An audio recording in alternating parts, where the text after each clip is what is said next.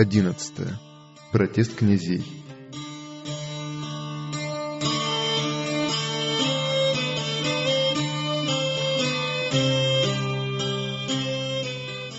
Одним из самых выдающихся свидетельств в защиту реформации стал протест князей Германии на государственном сейме в Шпейере в 1529 году. Мужество, вера и решительность этих мужей Божьих отвоевали свободу мысли и совести для грядущих поколений. После этого протеста реформационная церковь стала называться протестантской. Принципы этого протеста и составляют самую суть протестантизма. Для реформации наступили мрачные и грозные дни. Несмотря на Вормский эдикт, объявивший Лютера вне закона и запрещавший его учение, в стране все более утверждалась религиозная терпимость. Божественное провидение сдерживало силы, борющиеся с истиной.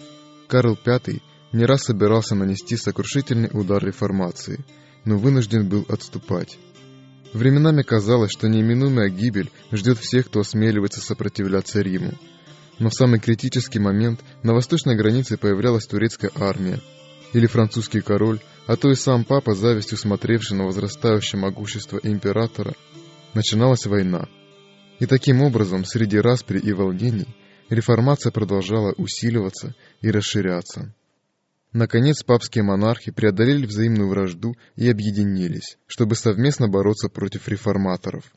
Государственный сейм, который собрался в 1526 году в Шпеере, предоставил каждой из немецких земель свободу в вопросах религии до созыва Вселенского собора – но едва миновала опасность, вынудившая императора пойти на эту уступку, как уже в 1529 году император созвал второй сейм для подавления ереси. Было решено, что князья попробуют мирным путем противодействовать реформации, но в случае неудачи Карл был готов обратиться за помощью к мечу. Приверженцы папы ликовали. Прислав Шпеер большую делегацию, они не пытались скрыть своего враждебного отношения к реформаторам и их покровителям. Меланхтон писал, «Мы стали мерзостью и отбросами мира, но Христос умилосердится над своим бедным народом и спасет его». Князьям-протестантам, приехавшим на сейм, было запрещено даже проповедовать Евангелие в домах, где они собирались. Но жители Шпейера жаждали услышать Слово Божие, и, невзирая на запрет, тысячи людей стекались на богослужение, происходящее в часовне Курфюрста Саксонского. Это ускорило кризис. Император обратился к Сейму, требуя отменить постановление о свободе вероисповедания, ссылаясь на то, что оно послужило поводом к многочисленным беспорядкам. Этот произвол вызвал негодование и тревогу князей-протестантов. Один из них заметил, «Христос снова оказался в руках Каифа и Пилата». Римское духовенство становилось все более агрессивным. Один папист-фанатик сказал, «Турки лучше лютеран, потому что они соблюдают посты, а лютеране этого не делают. Если выбирать между Словом Божьим и старым заблуждениями церкви, мы должны отвергнуть первое. Миланхтон писал, «Каждый день Фабер швыряет новыми камнями в нас, вестников Евангелия». Религиозная веротерпимость была установлена законным путем, и протестантские княжества решили бороться против такого нарушения своих прав.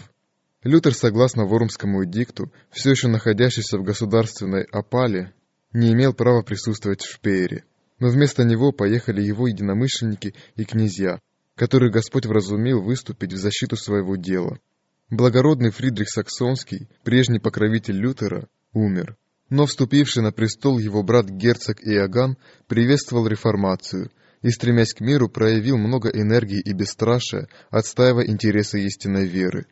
Священники требовали, чтобы княжества, принявшие реформацию, безоговорочно подчинились юрисдикции Рима. Реформаторы же хотели получить провозглашенную ранее свободу. Они не могли согласиться с тем, чтобы земли, принявшие с таким воодушевлением Слово Божие, вновь подпали под власть Рима. В конце концов было предложено бескомпромиссное решение. Там, где реформация еще не утвердилась, Вормский эдикт оставался в силе, а там, где народ не подчинился ему, и где приведение его в действие чревато восстанием, не производить никаких реформ, не затрагивать в проповедях спорных вопросов, не препятствовать служению мессы и не разрешать католикам переходить в лютеранство. К великой радости папских священников и прилатов это предложение было одобрено Сеймом. Если бы это решение проводилось в жизнь, реформация не смогла бы распространяться в новых местах и упрочиваться там, где она уже существовала. Свобода слова была бы запрещена, обращение в истинную веру стало бы невозможным. От приверженцев реформации требовали немедленно подчиниться этим ограничениям и запретам. Надежда для мира, казалось, была почти потеряна. Восстановление римской иерархии неизбежно приведет к прежним злоупотреблениям, и сразу будет найден удобный предлог для полного уничтожения движения, и так уже расшатанного фанатизмом и раздорами. Встретившиеся для совещания представители протестантской партии с тревогой и смущением смотрели друг на друга. У всех на устах был один и тот же вопрос – что предпринять? Ответ на этот вопрос имел огромнейшее значение для всего мира. Согласятся ли руководители реформации принять новый указ?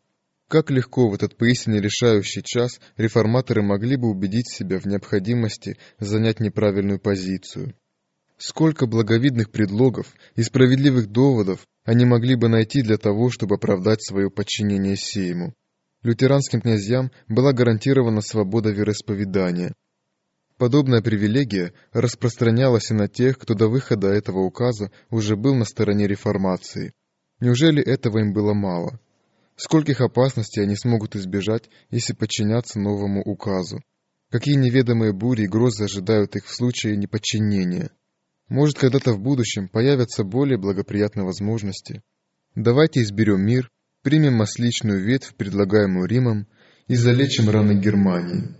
Рассуждая подобным образом, реформаторы могли бы принять предложенное Сеймом компромиссное решение, что в самом коротком времени привело бы к краху их движения.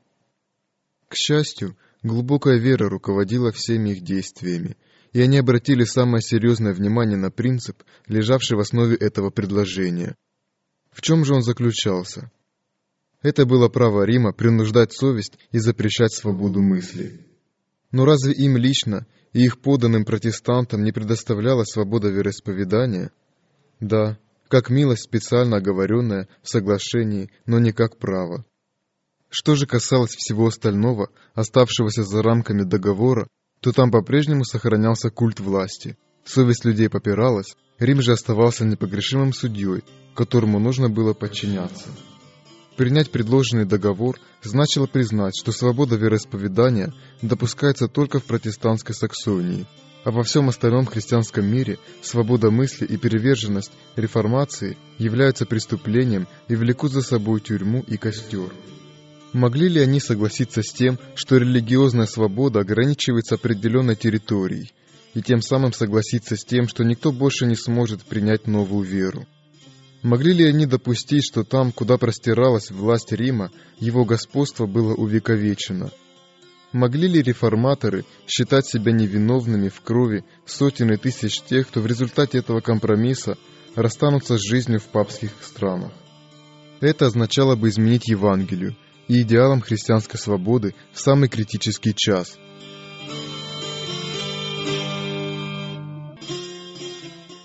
Нет, скорее они пожертвуют всем, своим положением, состоянием и своей жизнью. «Мы отвергаем этот указ», — сказали князья. «В вопросах, касающих совести, мнение большинства не имеет силы». Депутаты заявили, «Мир, которым наслаждается империя, и результат декрета 1526 года. Отмена этого декрета наполнит Германию волнениями и раздорами. Сейм не правомочен поступать иначе, как только поддерживать религиозную свободу, пока не будет созван собор. Защищать свободу совести – это долг государства. Здесь проходит граница его полномочий в религиозных делах. Всякое правительство, пытающееся регулировать духовную жизнь или насаждать религию гражданскими законами – жертвует именно тем принципом, за который так благородно сражались христиане-протестанты. Паписты решили подавить то, что они именовали дерзким упрямством. Они предприняли попытку посеять раздор среди защитников реформации и запугать тех, кто открыто не поддерживал ее. Наконец, Сейм призвал представителей свободных городов и потребовал от них прямого ответа. Согласны ли они с предложенными условиями? Те попросили отсрочки, но напрасно. Когда их призвали к ответу, почти половина городских депутатов присоединилась к реформаторам. Те, кто отказались пожертвовать свободой совести и правом на собственное мнение, хорошо знали, что их ожидают обвинения, осуждение и преследование. Один из делегатов сказал так. «Мы должны или отречься от Слова Божьего, или погибнуть на костре». Императорский представитель на сейме, король Фердинанд, понимал, что указ вызовет серьезные разногласия, если не убедить князей принять и поддержать его. Поэтому он употребил все свое искусство, чтобы убедить их, прекрасно зная, что принуждение только придаст им решимости. Он упрашивал князей принять этот указ, уверяя, что императора это чрезвычайно обрадует. Но эти верные мужи подчинялись власти, которая была выше земных царей, и они спокойно ответили, «Мы повинуемся императору во всем, что может способствовать сохранению мира и прославлению Бога». Наконец, перед всем Сеймом король объявил курфюрсту Саксонии и его сторонникам, что вскоре этот эдикт выйдет в виде императорского указа, и им остается лишь подчиниться большинству. Сказав это, он оставил собрание, не дав реформаторам никакой возможности для размышления или ответа. Напрасно они посылали делегацию к королю, умоляя его вернуться. На все их просьбы он отвечал, «Дело решенное, вам необходимо подчиниться». Сторонники императора не сомневались, что христианские князья будут по-прежнему ставить священное писание неизмеримо выше всех человеческих учений и требований. Они знали, что там, где придерживались этого принципа, папство в конечном итоге терпело поражение. Но подобно тысячам своих современников, взирающих только на видимое, они обольщались мыслью, что приверженцы императора и папы гораздо сильнее реформаторов и их позиции прочнее. Если бы реформаторы полагались только на помощь людей, то они действительно были бы такими бессильными, какими их считали враги. Но они, несмотря на свою малочисленность, несмотря на немилость Рима, были сильны. Они обратились от решения Сейма к Слову Божьему, и от императора Карла к Иисусу Христу, Царю царей и Господу господствующих. Поскольку Фердинанд не захотел считаться с убеждениями их совести, Князья решили, невзирая на его отсутствие, немедленно представить свой протест на рассмотрение Государственного Совета. Они составили торжественную декларацию и представили ее Сейму. Мы заявляем протест перед Богом, нашим единым Творцом, Защитником, Искупителем и Спасителем, который однажды будет судить нас, а также пред всеми людьми и всем живущим, торжественно заявляем, что ни мы, ни наш народ не согласны ни с одним пунктом указа, который противоречит Богу, Его святому Слову, нашей доброй совести и спасению нашей души. Как мы можем принять этот указ? Как согласиться с тем, что в то время, как всемогущий Господь призывает каждого из нас познать Его, человек лишен права получить это познание о Боге? Только учение, которое согласуется со Словом Божьим, может считаться истинным и верным. Господь запрещает учить иному – Священное Писание должно поясняться другими, более понятными текстами. Эта святая книга необходима христианам, доступна для понимания и призвана рассеивать мрак. Благодатью Божьей мы принимаем решение проповедовать только чистое и неповрежденное Его Слово, которое содержится в книгах Ветхого и Нового Завета, не прибавляя к нему никаких человеческих измышлений. Это Слово – единственная истина, надежное правило жизни и основание любого учения – оно никогда не подведет нас и не обманет. Тот, кто стоит на этом основании, вынужден противостоять всем силам ада, но человеческое тщеславие пойдет пред лицом Божьим. По этой причине мы отвергаем иго, которые на нас возлагают. В то же время мы надеемся, что Его императорское величество отнесется к нам, как и подобает христианину, любящему Бога превыше всего – мы выражаем Ему, а также и вам, милостивые государи, свою любовь и покорность, ибо это есть наш прямой и законный долг. Это произвело глубокое впечатление на Сейм. Отвага людей, заявивших такой протест, поразила и смутила многих. Перед ними рисовались картины грозного и неясного будущего. Распри, вражда и кровопролитие казались неизбежными. Но реформаторы, уверенные в справедливости своего дела, полагаясь на руку всемогущего, были исполнены мужества и твердости.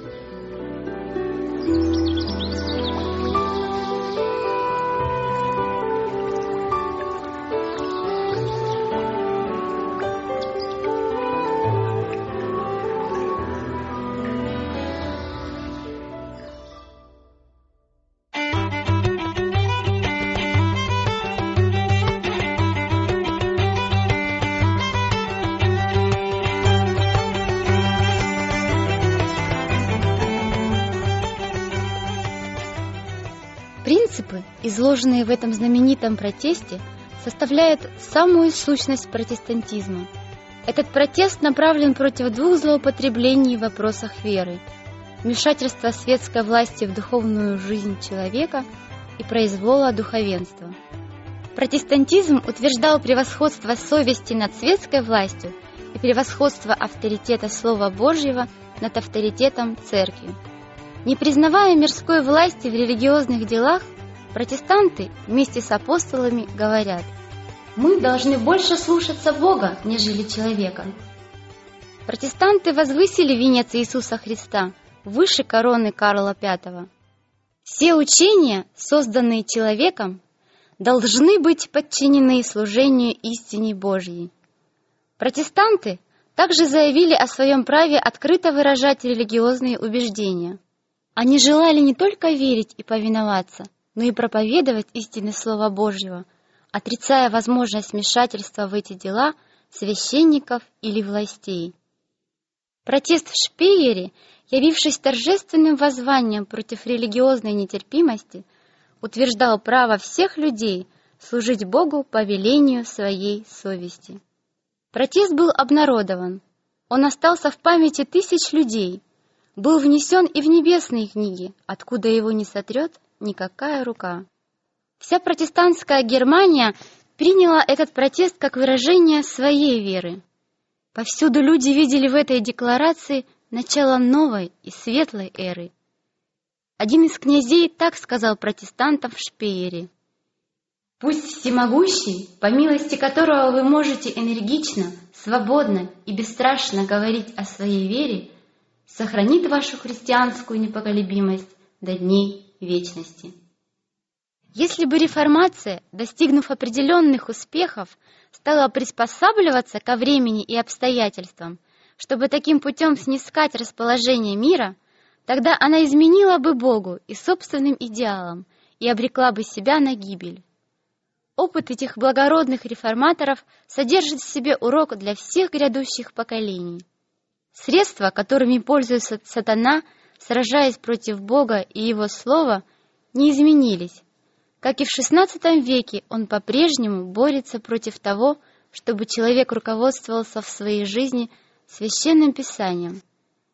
В наше время происходит значительное отклонение от принципов и заповедей Писания – и ощущается серьезная необходимость вернуться к великому протестантскому принципу – Библия. И только Библия является мерилом веры и долга. Сатана продолжает свою работу, прибегая к любому средству, чтобы уничтожить религиозную свободу. Антихристианская власть, отвергнутая протестантами в Шпеере, теперь с новой силой стремится восстановить утраченное господство – и единственная надежда для протестантов наших дней заключается в непоколебимой преданности Слову Божьему, преданности, которую проявляли реформаторы во время кризиса XVI века. Когда над протестантами нависла угроза, всесильный Господь простер свою руку, чтобы защитить своих верных детей. Вот один из ярких примеров. По улицам Шпеера по направлению к Рейну быстро шел Меланхтон – вместе со своим другом Симоном Гренаусом. Он торопил своего приятеля быстрее переправиться на другой берег Рейна. Тот был удивлен такой настойчивостью. «Мне явился незнакомый почтенный старец, убеленный сединой», — объяснил Мелахтон, и поведал, что через самое непродолжительное время Фердинанд отдаст распоряжение арестовать Гринауса. Днем видный папский богослов Фабер — выступал с проповедью, в которой нападал на Гринауса. Тот обвинил Фабера в том, что он защищает отвратительные заблуждения. Фабер скрыл свой гнев, но немедленно отправился к Фердинанду и заручился его согласием на арест надоедливого гейдельбергского профессора. Меланхтон не сомневался в том, что Бог послал к ним своего ангела, чтобы предупредить о готовящейся расправе. Застыв на берегу Рейна, он ждал, пока воды реки спасут Гринауса от его гонителей. «Наконец-то!» — облегченно вскричал Меланхтон, когда увидел его на противоположном берегу. «Наконец-то он вырван из железных челюстей тех, кто жаждал его невинной крови». Когда Меланхтон возвратился домой, Ему сообщили, что в поисках Гринауса офицеры перевернули весь дом. Реформацию необходимо было возвысить перед великими мира сего. Фердинанд отказался выслушать протестантских князей, но им была предоставлена возможность изложить свои взгляды в присутствии императора и государственной и церковной знати. Стремясь покончить с распрями, терзавшими империю, Карл V спустя год после протеста в Шпеере созвал Сейм в Аусбурге и изъявил желание председательствовать на нем. Туда были приглашены и вожди протестантизма. Реформации угрожала серьезная опасность, но приверженцы ее по-прежнему полагались на волю Божью и обещали оставаться верными Евангелию. Император, говорили они, хочет заманить князей в ловушку. Оказаться в стенах города наедине с таким сильным врагом очень рискованно. Но другие благородные мужи заявили, «Пусть мужество не покидает князей, и дело Божье будет спасено. Бог не оставит нас», — говорил Лютер. Курфюрст со своей свитой отправился в Ваусбург. Всем были хорошо известны опасности, которые угрожают ему, и многие — провожали его с тяжелым сердцем. Но Лютер, сопровождавший Курфюрста до Кобурга, поддерживал их слабеющую веру пением псалма, написанного им по случаю их отъезда. «Господь — наша крепость». И эта вдохновенная песнь облегчила бремя тягостных предчувствий и опасений.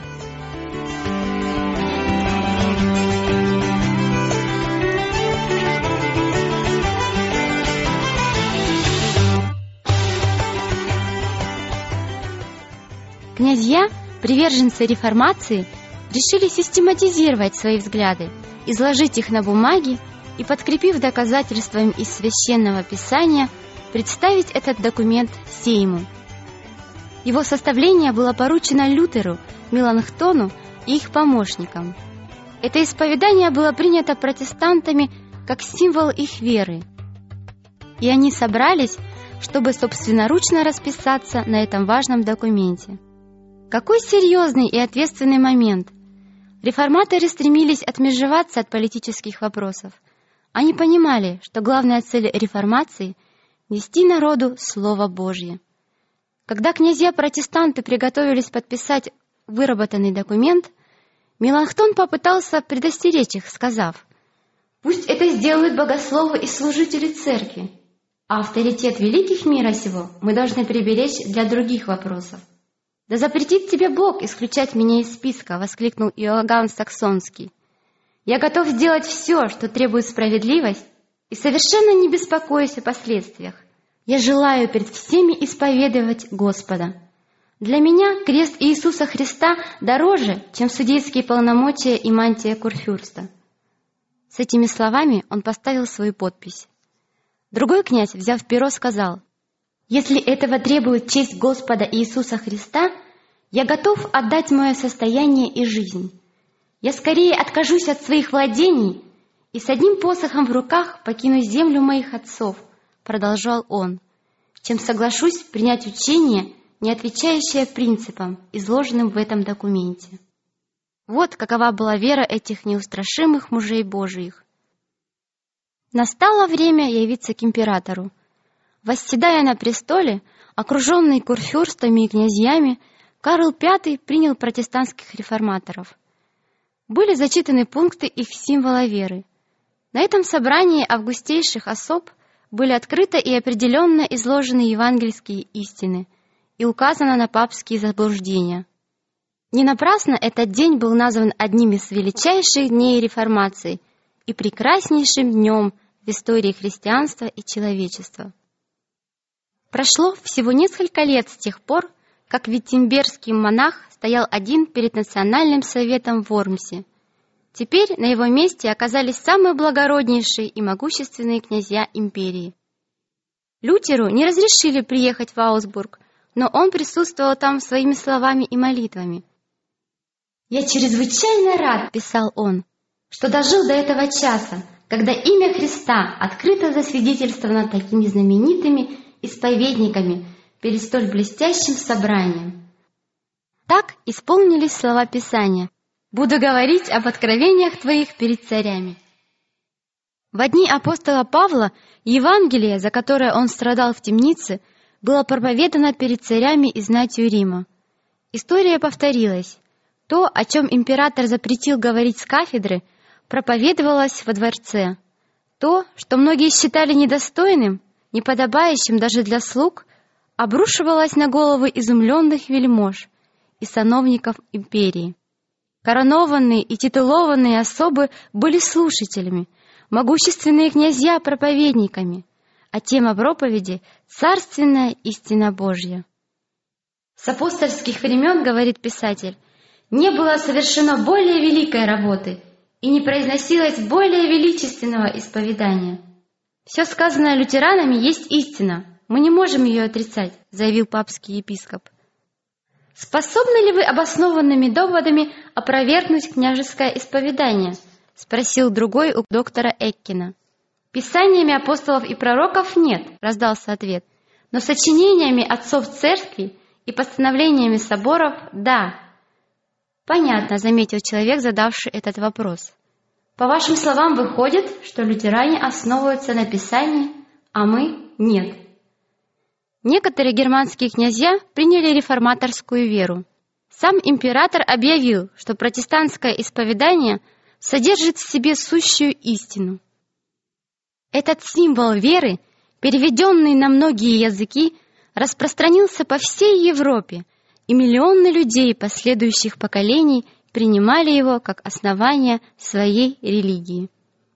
Верные слуги Божии трудились не в одиночку – в то время как начальство власти и злые духи поднебесные объединились до совместной работы против них, Господь не забыл свой народ. Если бы их глаза открылись, они, подобно пророку древности, увидели бы несомненные доказательства божественного присутствия. Когда слуга Елисей испугался вражеских войск, окружавших их, и решил, что положение безвыходное, пророк возвал «Господи, Открой ему глаза, чтоб он увидел. И вот слуга увидел множество огненных колесниц со всадниками и небесную армию, посланную защитить Божьего человека. Подобным образом охраняли ангелы и реформаторов. Одним из принципов, которые особенно твердо отстаивал Лютер, было неприменение оружия для защиты реформации и отказ от помощи светской власти. Он радовался, что немецкие князья стали исповедовать Евангелие, но когда они предложили создать оборонительный союз, заявил, что только Бог должен защищать евангельское учение. Чем меньше люди станут вмешиваться в это дело, тем очевиднее будет вмешательство Господа. Все предложенные политические меры предосторожности, по его мнению, можно приписать только постыдному страху и греховному недоверию. Когда могущественные враги объединились, чтобы нанести поражение реформаторской вере, когда казалось, что тысячи мечей обнажены против нее, Лютер писал, «Сатана проявляет свою ярость. Безбожные епископы составляют заговоры, нам угрожают войной. Увещевайте народ верой и молитвой храбро сражаться пред престолом Божьим, чтобы наши враги, побежденные Духом Божьим, были вынуждены заключить мир». Наша главная необходимость, наш главный труд — это молитва. Пусть люди знают, что они ходят по лезвию меча по причине ярости сатаны. Пусть они молятся. Впоследствии, вспоминая предложение протестантских князей об оборонительном союзе, Лютер говорил, что в этой войне может быть применено только одно оружие — меч духа. Он писал саксонскому курфюрсту — мы не можем по совести оправдать этот союз. Мы согласны скорее умереть десять раз, чем видеть, что из-за Евангелия пролилась хотя бы одна капля крови. Наша участь — быть агнцами, которых ведут на заклание. Нужно нести крест Христа. Пусть ваше высочество не тревожится. Нашими молитвами мы сделаем больше, чем все наши враги своим хвастовством. Только пусть ваши руки не обогрятся кровью ваших братьев. Если император потребует, чтобы мы предстали перед его судом, мы готовы это сделать. Вы не можете защитить нашу веру. Каждый должен верить, рискуя своей жизнью и подвергаясь опасности. Из тайного места, где совершались молитвы, исходила сила, которая великим движением реформации потрясла весь мир. В священном спокойствии слуги Божии опирались на скалу его обетований. Во время борьбы в Аусбурге Лютер ежедневно три часа посвящал молитве, причем это было самое лучшее время, которое он всегда отводил для занятий. В уединении своей комнаты он изливал душу перед Богом в словах, полных благоговения, страха и надежды. Он обращался к Богу как к своему другу. «Я знаю, что Ты наш Отец и наш Бог», — говорил он, «что Ты растеешь гонителей детей Твоих, ибо Ты сам с нами среди опасностей. Это дело Твое, и только потому, что на то была Твоя воля, мы принялись за него. Защити нас, Отче!» Обращаясь к Меланхтону, удрученному бременем тревоги и страха, он писал «Благодать и мир во Христе». «Во Христе, я говорю, а не в мире. Аминь. Мне крайне ненавистно твое чрезмерное беспокойство, которое губит тебя. Если это дело неправое, оставим его. А если оно справедливо, то почему мы должны считать лживыми обетования того, кто повелевает нам спать без страха?» Христос способен завершить справедливое и правое дело. Он жив и царствует на престоле своем. Зачем же нам тогда бояться? Бог услышал вопли своих рабов. Он одарил князей и служителей, защищающих истину против властей тьмы мира сего, благодатью и мужеством. Господь говорит, «Вот я полагаю в Сионе камень краеугольный, избранный, драгоценный, и верующий в него не постыдится. Протестантские реформаторы строили на Христе, и врата ада не смогли одолеть их.